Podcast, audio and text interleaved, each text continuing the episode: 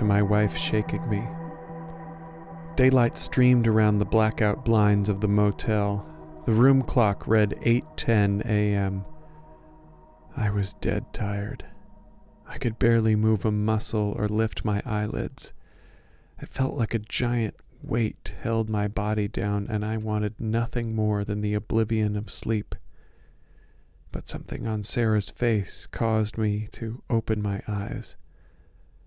The three of us had snuggled up on a California king, clutching each other, my wife and I shaking with fear.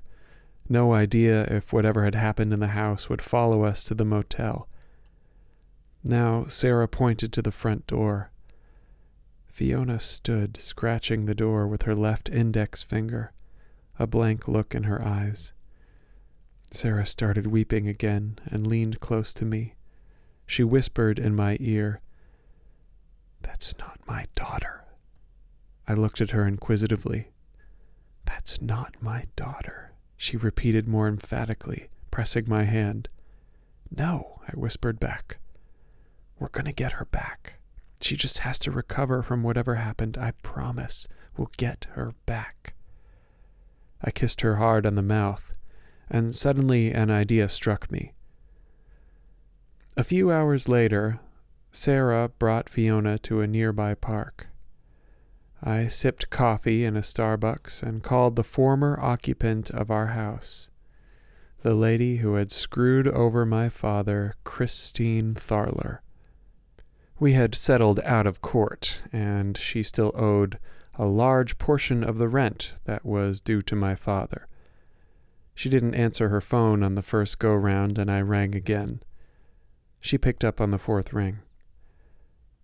What do you want? she said coldly. I hesitated and offered my apologies. We hadn't talked since I saw her at the house, and most of our contact had been through lawyers. I cut straight to the chase.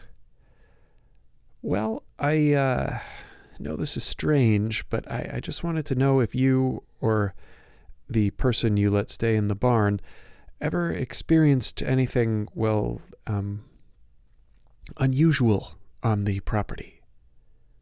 She was silent for some time. Hello? I said. Oh, she seemed surprised. Her voice was suddenly adamant. We can't talk right now. Did you happen to find a strange box? she asked. Well, I, I uh, uh, yes, I replied. Shit, that's. Okay, the key is buried under the orange tree facing the barn. You didn't force it open, did you? Don't force open the box. These phrases seemed gibberish to me, and I reached for something to say. What? I dumbly replied, The box. Don't force it open. I could hear a you idiot implied after this statement. You didn't, did you? Oh, uh, no, no, no, no, I, I, I didn't. How, how did you, how did, good. Open it with the key under the orange tree. She sighed heavily, and I thought I detected a quiver in her voice as if she were crying. I have to go right now, she said. I'll talk to you later. And she hung up. I had forgotten about that box I found in the crawl space. It must still be sitting in the backyard. The thought of going back to that house pained me greatly, and I saw flashes of an upside down shadow man in my mind's eye. Shuddering, I stood and made my way to Sarah and Fiona. I told Sarah to stay near the motel and that I was going to gather a few of our things from the house and bring them back. We hugged, and Sarah told me she loved me and asked me to be careful. As I approached the house, the pit of my stomach tightened, and I found myself short of breath. Placing the car in park, I sat in front of the property, gathering myself. It seemed to gaze at me coldly, without any emotion just a simple, dull stare. I was happy it was daytime and the afternoon sun beat down on the concrete sidewalks. An unusually hot December day, even for LA. There was no sign of a disturbance on the roof, though I would eventually have to go up there and make sure. The interior of the house, however, had remained chaotic and out of order. I almost felt a sense of vindication as I crossed the door and saw the furniture strewn about the living room. We had not imagined it, nor had we had some kind of shared delusion. A rotting odor greeted me as well, and I remembered that a chair had propped open the refrigerator. Our dairy products had probably gone bad. Making my way through the kitchen, with its odd, neat piles of our dishes and silverware, I pushed the back door open and stepped into the backyard. There, in almost the exact center of the yard, was the box. I quickly opened the door and ran in and out of the barn to grab a shovel, yearning to spend as little time as possible in the building. I thought of using the shovel to open the box, but I remembered Christine's tone in regards to forcing it open. Normally, I would not have believed any kind of mumbo jumbo about stupid, mysterious boxes or cryptic keys buried in backyards, but nothing that had occurred so far had been normal. I located the orange tree, one of the three fruit trees in the backyard, including a lemon tree and a grapefruit tree. The land had been a citrus grove when the house was built. In fact, citrus groves had stretched for miles and miles in this area of Hollywood. I thought of Jake in Chinatown. Sure enough, after only fifteen minutes of digging around in the hot sun, I found a small metallic box that fit into the palm of my hand. I wiped my brow and flipped it open. There sat an innocuous little metal key. There seemed to be nothing special about it, I heard the distant cry of a crow. I approached the box with trepidation and knelt to pick it up. The lock didn't look like anything special, and I wondered why Christine went through such trouble to hide a box and a little key. I unceremoniously opened the box and gazed down into its contents. A blast of cool, earthy air met me as I looked down, which was odd because the box had been sitting in the sun for most of the day. Inside were five large stacks of yellow note cards held together with rubber bands.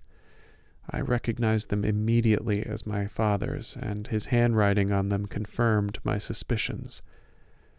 Additionally, something jangled underneath them, and I fished out a silver pendant from beneath the stacks of cards. It glinted in the sunlight and was cold to the touch. On its silver chain hung an upside down cross.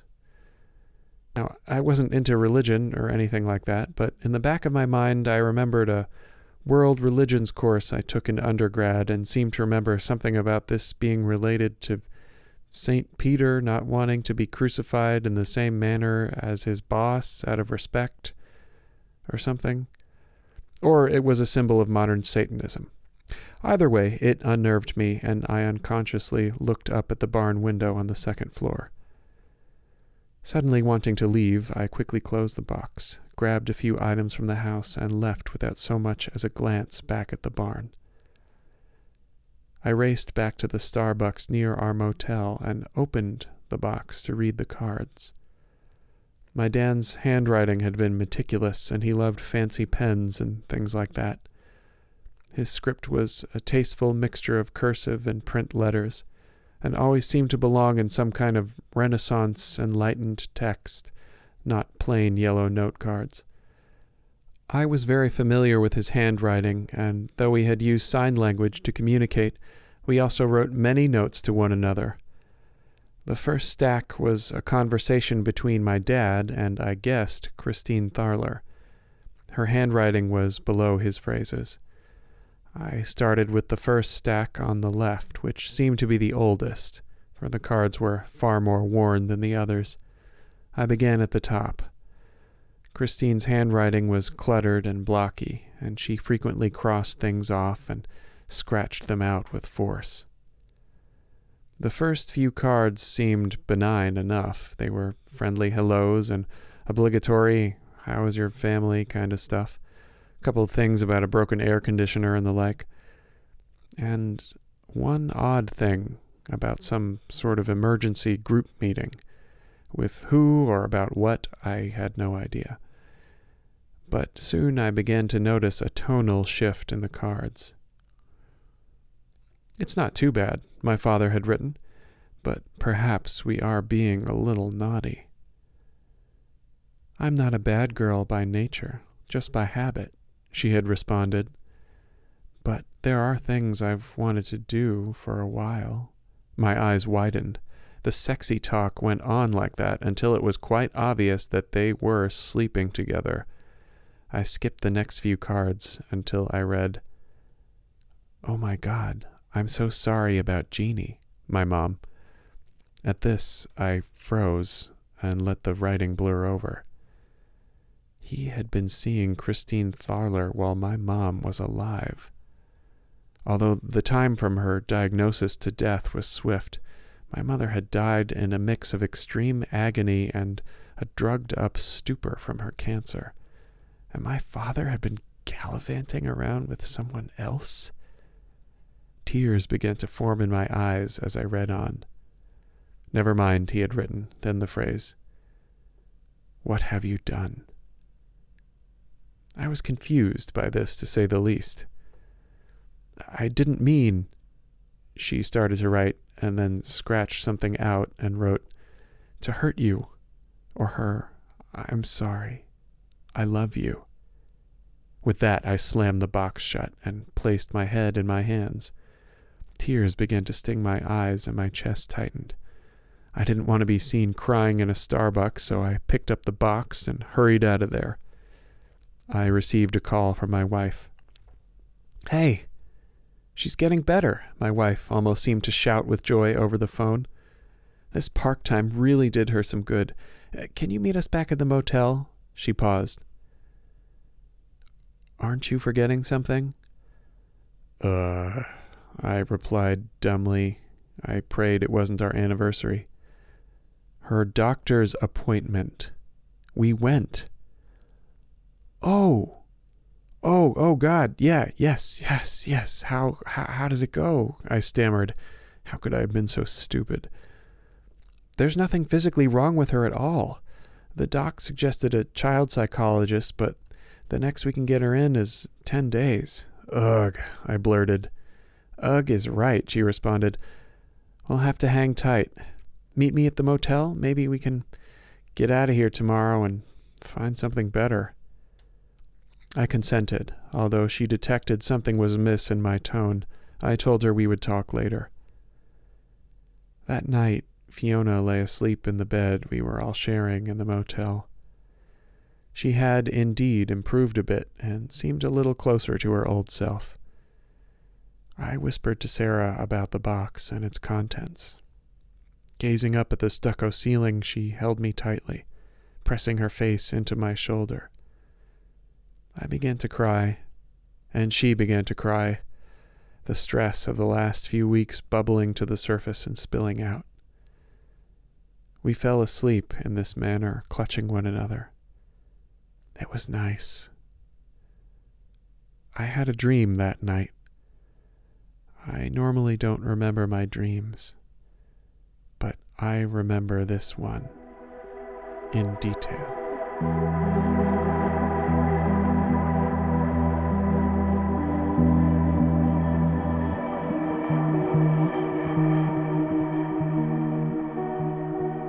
I was in a citrus grove on a chilly night.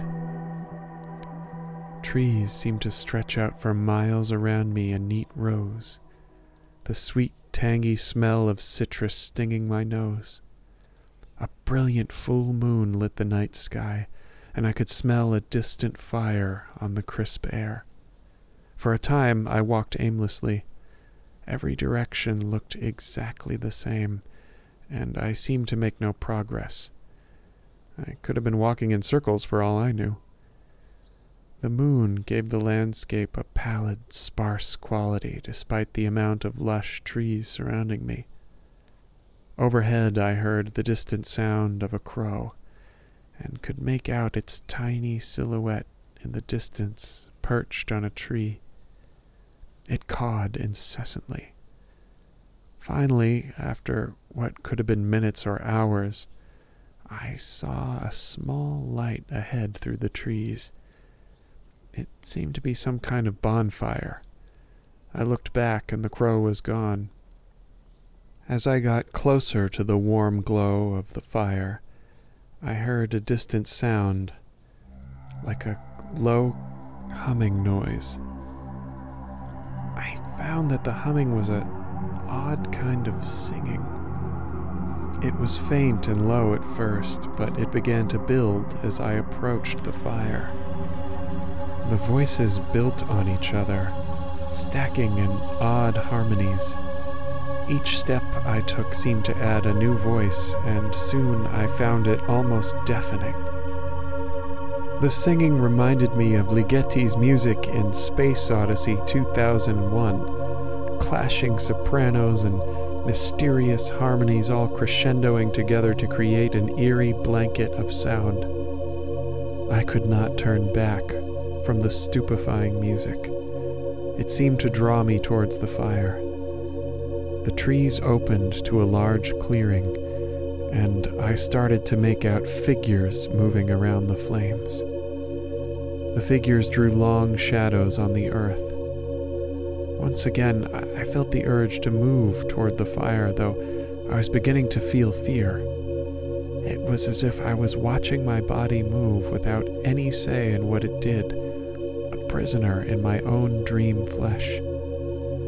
The figures gained a little more clarity as I got closer, and I saw that they were moving around the fire at a rapid pace, faster than any person could move. I felt a chill from my feet to the top of my head as I paced forward, unable to stop myself. The figures were moving at a frantic speed, and at about 50 feet from the fire, I could see why. A large, round wooden pole protruded from the massive campfire, maybe 15 feet in the air. From the top of the pole jutted 12 long wooden spokes. Attached to each end of the spoke was a rope. Dangling from each rope was an upside down human body wrapped in a sack. The bodies were bound at the feet, and their hands dangled freely. The pole spun, and the bodies circled around the flames like a carousel from hell. As I got closer, I could see that the bodies were spasming. They were still alive, and the singing seemed to emanate from their mouths. Trying in vain to stop my body from going any closer, I began to make out faces on the upside down figures. They were men and women of all ethnicities. Most of them looked as if they had been mutilated. Some had a missing eye or scars that ran down their cheeks onto their necks. Some of the wounds looked fresh. One of them vomited as the pole turned, but seemed unfazed and continued the maddening singing. The fire at the base of the pole began to climb the wooden structure, and before I knew it, the fire was working its way across the spokes, down the ropes, and onto the figures. The singing became screaming as they writhed in agony on their ropes. I could feel the heat emanating off the now alight structure. I stood no more than ten feet away. After an eternity, the screaming stopped, their bodies going limp, but the axis point kept turning, continuing to swing them in a circle. Unable to halt my progress, I kept walking until I stood very close to the large fire in the center. I could feel its heat begin to singe the hairs on my body. The charred, lifeless faces of the figures seemed to gaze at me as the carousel or whatever it was came to a stop. By now I was beyond terror and had entered a state of complete numb acceptance. Time seemed to pass as I stood near the central fire. I waited for something to happen. I may have been there for hours or minutes. Finally, one of the figure's arms moved. Its now charred and skeletal hand raised up and pointed to the center of the flames. Soon more arms began to point until all twelve figures pointed to the central hearth. I placidly turned and stepped toward the blaze. That crow from earlier started up again, but its sound was so faint I hardly noticed. My mind fought for me to turn back, but there was nothing I could do. I stepped into the flames, and fiery pain began to eat at my legs and waist. I have never felt a pain like that before, and though it was a dream, I felt every moment of being burned alive, even as the flames licked the top of my head and my vocal cords could no longer scream. Soon the world was plunged into darkness, and I was falling. The pain was instantly gone, and I could feel a rushing sensation as I fell in an endlessly black void. Soon, a pinhole of light opened before me in the distance. I found that if I focused on it, I could move towards it. The pinhole became larger and larger until I was looking at what seemed to be a, a window. No, not a window, a mirror. In the mirror, I saw a pale fluorescent light fixture, the back of a sink, and myself standing and looking at the mirror with a glazed look, wearing the clothing I had gone to sleep in, except it was all upside down. The me in the mirror seemed to be standing on the ceiling. Or maybe I was upside down. I gazed up and saw that my feet were indeed bound tight with a heavy chain. Panicking, I began to try and sit up to untie them, but I just spasmed and swayed like a pendulum. It was then that I saw the me in the mirror begin to stir. He had a glazed look in his eyes as if he, I, was asleep, and he made no movement. I desperately tried to wake him up. Perhaps, if I could, the nightmare would end. I began to yell, Wake up! as loud as I could, but I found my mouth was unable to form words, and I merely let out a shrill scream. Suddenly, I found myself standing in the hotel bathroom. I was unsure as to how I got there. I looked down to see that I was still wearing the clothes I had worn the previous day. Right, m- my wife and I had fallen asleep without getting ready for bed. When I looked up into the mirror that stood the length of the wall, I did not see a reflection of the bathroom. It was entirely black, but in the center I could see a dark figure hanging upside down. It wore some kind of sack, and its flesh was burnt. The black, hollow face, almost a skull, swung in front of me, and I noticed bits of burnt flesh in minute detail. The charred hair hanging from its head.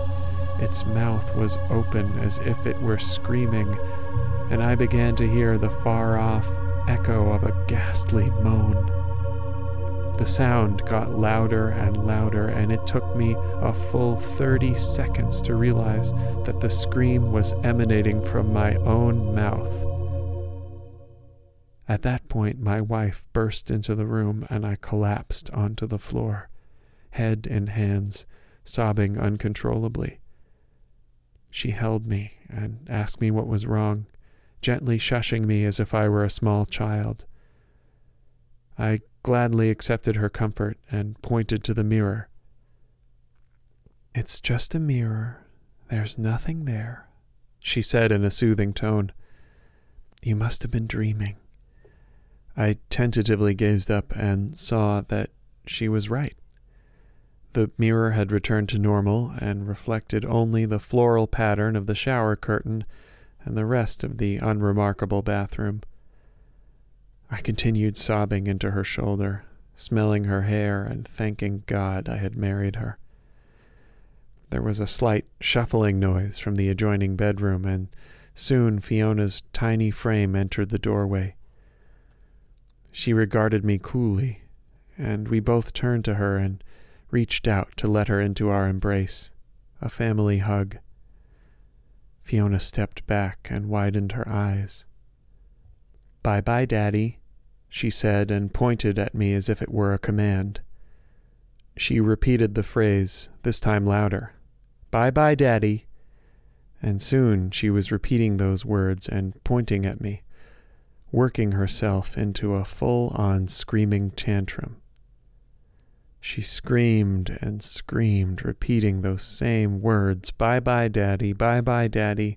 She screamed so loud that management came knocking on our door to find out what was going on, what with all our yelling at this time of night.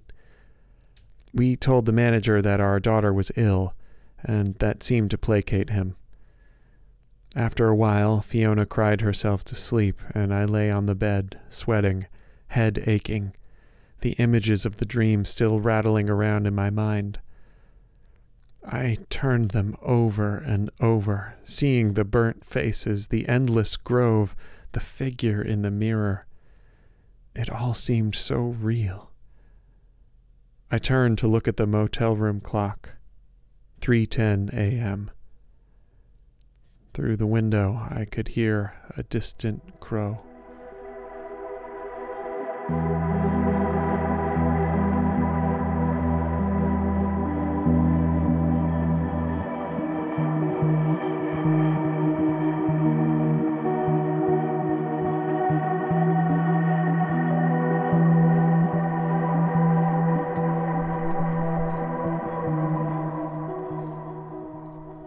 The next day, I awoke to my cell ringing around 8 a.m. Sarah and Fiona were not in the room. They must have gone for breakfast and let me sleep in. I was grateful. It was Christine Tharler. I declined her call and rolled over to meet the oblivion of sleep. She called again, and I was about to hang up when I made a split second decision and answered the phone. Hello, I said, trying to sound as awake as possible. Sorry to wake you, she replied. Damn. Did you read the cards? Yes, well, uh, just the first stack, the oldest. Oh, she said and paused. We need to meet. I was suddenly livid. Well, I don't know who you think you are telling me what I should and shouldn't do after all the shit you've pulled. You have some nerve calling me and asking me for anything. Forget about the money, which you still owe me, by the way. How about a goddamn apology for fucking up my family? I continued on in this manner for some time until I ran out of steam. When I finished, I gripped the phone tight and took large gulps of air. I could hear her breathing on the other end of the phone. I, I, I'm. I was about to sputter out an apology when she stopped me. No, you're right. More right than you know. I deserve it. But right now, I need you to put your feelings about me aside and listen to what I have to say because I'm the only person who can get you out of this mess you are in. And believe you me, if you haven't figured it out already, you are in terrible danger, Michael. I counted my breaths to calm down. She was right, I think. Okay, I said after a pause. Good. Let's meet. Somewhere crowded would be best. Grateful, I gave her the address of the Starbucks near the motel and ended the call. I called Sarah and told her what had happened. I'm coming too, she told me in a tone of voice that finalized it. I knew arguing with her would be fruitless. Okay, I responded. I was happy she was coming. I was mentally exhausted and could still feel the effects of the dream on my psyche. Even in the morning sunlight, I could see those burning figures in my mind's eye, the flesh melting off their faces. About 45 minutes later, Sarah, Fiona, and I sat in a Starbucks across from Christine Tharler. Fiona was sullenly looking at her hands, not seeming to mind us. Christine looked a lot different than when I had seen her last. Her eyes had sunken into her face, and her once unusual spiky brown hair was now shoulder length and shock white. She hunched over as if weights hung from her shoulders. Christine clutched her tea and nervously looked around the room, as if we could be overheard, and finally leveled her gaze at us. I'm glad you all came. This concerns all of you. You're damn right, Sarah said, meeting her look with defiance. Christine sighed and lowered her head. Okay, let's get this out of the way. I had an affair with your father. It's terrible, and I'm sorry. All I can say is he was having serious problems with your mother. During her sickness, we stopped, but I. I loved your father, and he loved me. I'm sorry, but that's the truth. Okay, I replied. She looked expectantly at me to see if I would say more. She continued, We can suss all that out later if you want to, but we have much more important things to talk about. Sweat had started to form on her brow. I am very limited in what I can say. I swore a binding oath, but I will tell you as much as I can. If the box has allowed itself to be found, well, we are in very serious trouble. I opened my mouth to respond, but promptly closed it. I exchanged a puzzled look with Sarah, and she picked up the conversation. A binding. What? Listen, I don't know what you're going on about, but we have a toddler. We're living in a damn motel room. I'm too terrified to step foot in my own house, and my husband looks like he's just stepped out of the loony bin. We don't have time for this. We have to start looking for apartments. Michael has to get back to work, and I need to get my traumatized child to a behavior specialist. The only reason I'm even entertaining your presence at all is because I just went through the weirdest shit of my life, and I don't have the faintest idea of who to talk to. So speak clearly, speak succinctly, help us out or not, and let us get on with our lives. I almost cried in appreciation of Sarah. I quickly checked my reflection in the window, though. Did I really look like I just stepped out of a loony bin? The face that looked back at me was pale, with sunken eyes, and was slightly slumped over. I'd seen better days. Christine looked like she had been hit in the face with cold water, but she slightly chuckled and composed herself. I understand. I really do. Michael, were you aware of anything your father did that was uh, out of the ordinary? I shrugged. No, not really. He had another life, and she started to cough. Her face turned red as if she were trying to speak, but couldn't spit out the words. I leaned forward and was about to ask her if she needed water, but she swatted the air with her hand to stop me. She opened and closed her mouth a few times, took a deep breath, and continued speaking. As I said, he made me swear a sacred oath never to tell you anything about his relationship with the. It's holding strong and fast, she thought for a moment. Your father and I were prominent members of a certain group of like minded people. Her face started to get red again. Why don't you write me a note? I asked. My hand won't even let me write the words, so I'm going to have to try to speak as fast as possible. She seemed to get an idea. Imagine if you could protect your daughter from everything happening to you right now. Would you do anything in your power to stop it from touching her? Yes, yes, you would. Even if that meant sacrificing your life, you would do that to protect your child, right? Well, yes, I conceded. And so would your dad. We were absolutely certain that we had stopped them. That's when he cast the binding spell on me and the box. He was not happy with me after the death of your mother. She hesitated. Words had been spilling out of her mouth at lightning speed, and I was trying to make sense of them.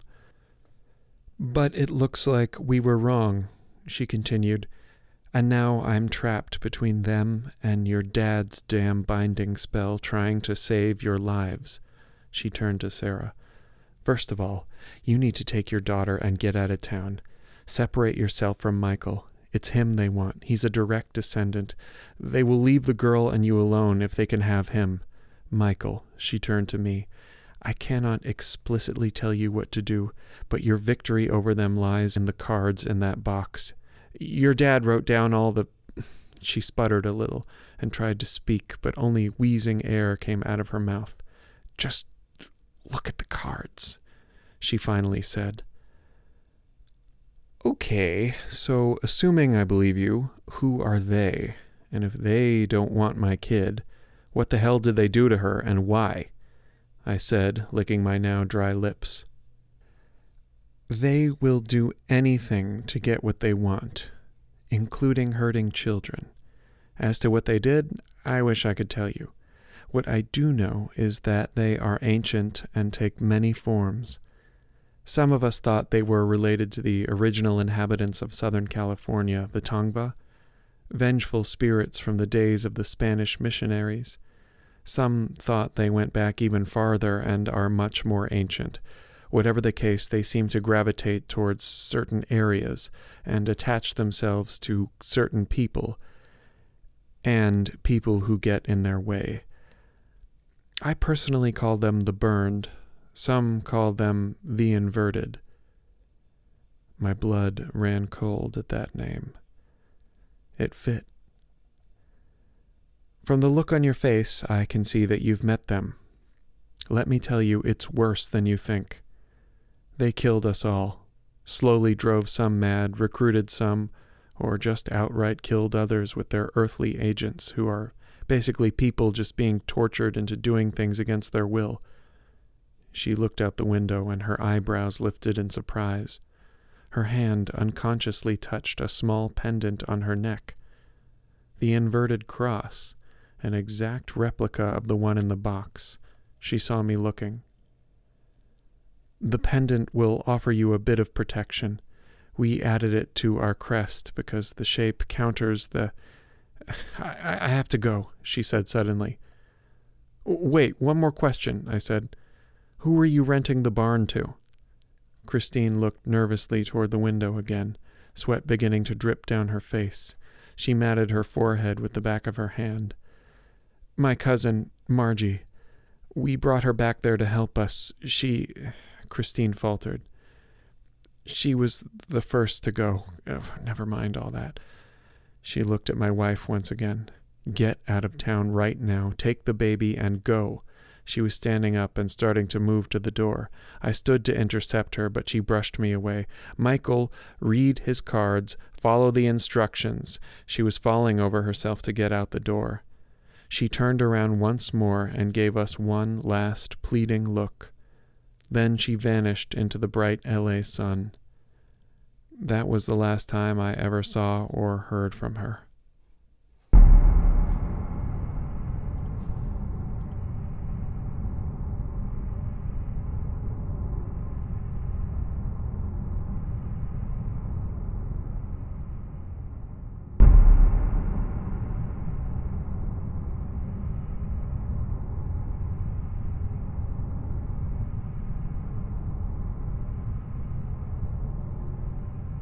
A week later, we were moving into an apartment in North Hollywood. It was a crappy, stucco covered, boxy, large complex, but it was filled with people, and the landlord didn't ask any questions when we wanted a month to month lease. I still hadn't touched the box, nor had any dreams or incidents. Sarah and I had decided that though we had seen some crazy things, they could possibly be explained, and Christine Tharler was kind of an old kook. I put the box into a closet in our new apartment, determined to put the events behind us. We were still reticent to return to the bungalow house, though we had gone back a couple of times to gather a few more of our essential things. I took off from work on extended sick leave. Fiona was still not recovered and spent most of her time staring into the distance or sullenly looking at her hands. It became harder to get her to eat. We were due to see her new psychologist the next day. It was our second night in the apartment, and we had eaten some Chinese takeout and fell asleep in a pile on a new air mattress. I was in a blissful, dreamless sleep when I was awoken by a low thud in the living room. The apartment was small and only had a few rooms. The back had a small hallway leading to a bathroom and a kitchen attached to the living room. There were a couple of folding chairs and a bean bag in lieu of a couch. Toys were scattered around the living room, not that Fiona had been paying much attention to them. Perhaps the noise was just the sound of a neighbor above or below. I looked at my phone. 3:10 a.m. A chill worked its way up my body. Thousands of tiny pinpricks crawling to the top of my head. I sat up, being careful not to disturb my family, and listened intently. For a while there was no noise but almost imperceptibly I heard a slight creak come from the other room. Then another small creak, as if someone were trying to quietly move through the apartment. Heart pounding, I crept toward the door. Through the window, I could hear the distant call of a crow. I placed my ear against the door and listened again. Nothing. I waited for five minutes ten minutes. When I was sure I couldn't hear anything, I slowly began to turn the knob on the door and pull it open. The hinges were blessedly silent. Moving with excruciating slowness, I leaned in to look down the small hallway. There was a black shape in the corner of the living room. I strained my eyes to make out what it was, but couldn't see much. I took a few tentative steps into the hallway and I could hear a slight, strained breathing coming from the lump. I froze and waited. Nothing happened. After a minute or two, though it was hard to hear anything over the pounding of my heart, I took a few more steps until I was in the kitchen, abutting the living room. Crouching behind the countertops, I carefully opened a drawer and pulled out a kitchen knife, using my fingertips to guide me. If the shadow lump heard me, it didn't make any indication. I stayed crouched behind the counter and waited.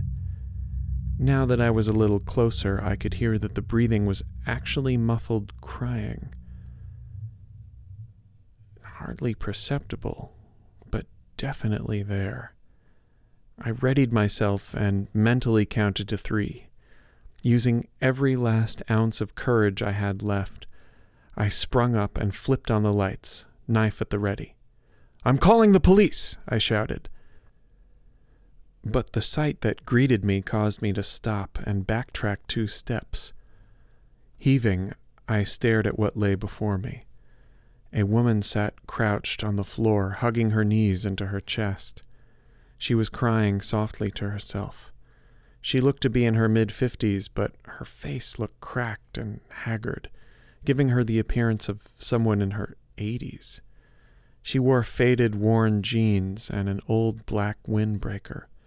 Her scraggly hair looked as if it had been dyed red once long ago, but now ran gray and white down her back and over her knees. Her sharp chin was retracted, and her face had the look of someone who was or had been addicted to meth. On the floor in the front of her lay a revolver. She was barefoot, and her yellowed toenails looked cracked and worn. She made no move toward the gun when I shouted and flipped on the lights. She just sat there, gently rocking herself and softly crying.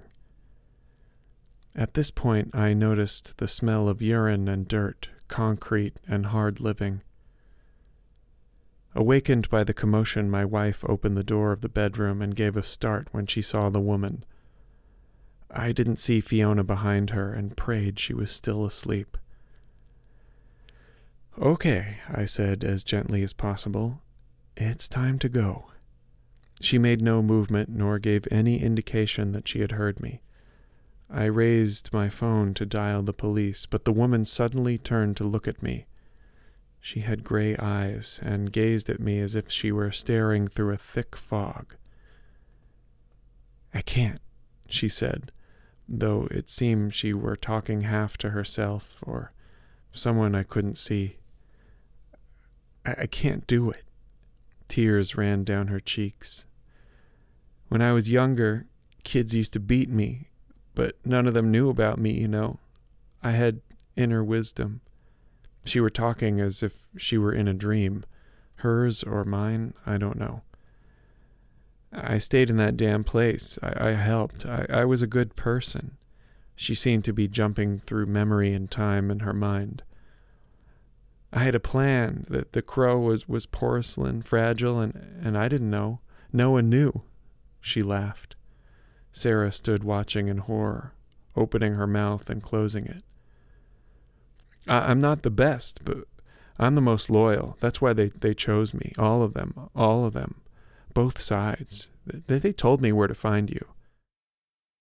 She looked to me for acknowledgement. I dumbly nodded, moving slightly towards the revolver on the floor in front of her. But but I touched the wrong fire. At the word fire, she seemed to well up with more tears. Oh God, she said. It's so hot. Make it stop. Make it stop. I'll do anything. Make it stop.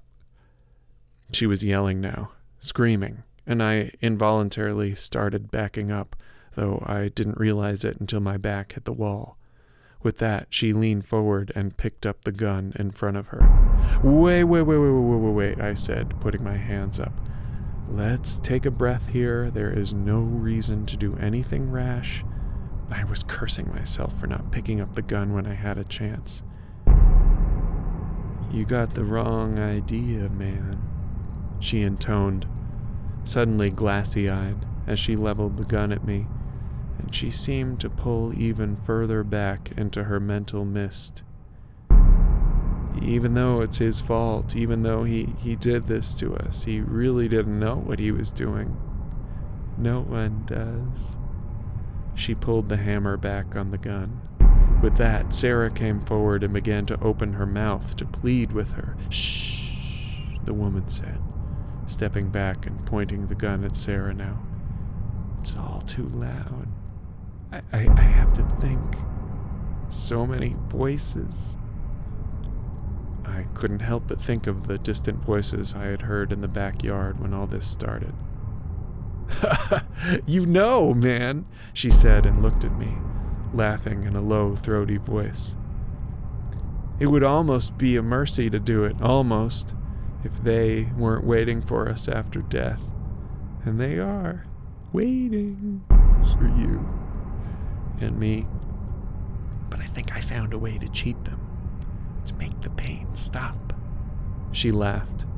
Then she paused and seemed to collect her thoughts. Through the window, I could hear a crow cawing manically into the night. This seemed to bring her out of her fog a bit, and I saw light shine through her eyes, perhaps a shadow of the person she once was. She looked down at her gun and started crying again. She paused for a moment and looked at us. I had a sudden feeling. Margie? I asked.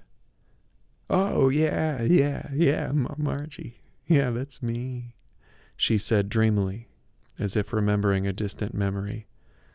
Then she held up the gun. I thought she was going to shoot me, but she slowly placed the barrel of the gun on her temple. Whoa, whoa, put, put the gun down. We, we can help you, I cried out. She suddenly seemed fully aware, and her eyes shone brightly in the night. I'm sorry, she said, but you can't.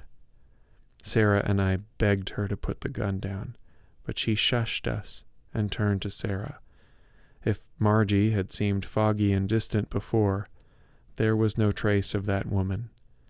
In a perfectly cogent voice, she said, Run, run far away. Don't let the bastards get you or the child. As silent tears poured down her face, she seemed to notice something behind me. It's time, she said. With that, she turned around and, with surprising speed and agility, ran straight for the window. She crashed through the pane of glass and fell two stories. We ran to the window, sure she had broken her legs or killed herself. But we arrived just in time to see her barefoot figure lightly picking itself up and running.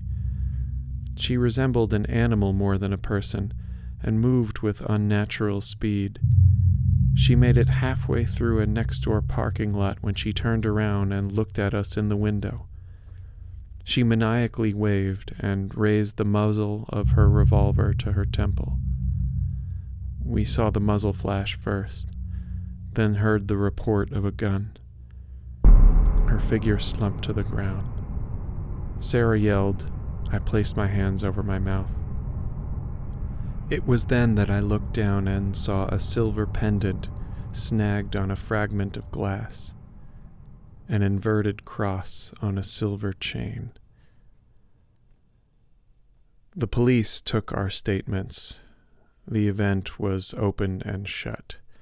A crazy crackhead broke into our apartment, threatened to kill us, and took her own life instead. The police had known her as a vagrant, sometimes wandering into traffic or harassing people on the street. Ah, sad business, really.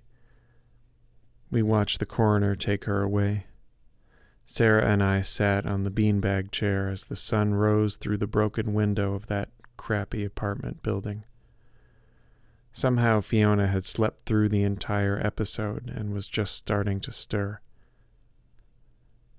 I decided in that moment that it was time for Sarah and Fiona to go stay with Sarah's parents in Sacramento for a while. Sarah protested that we could weather any storm together, but we both knew the truth.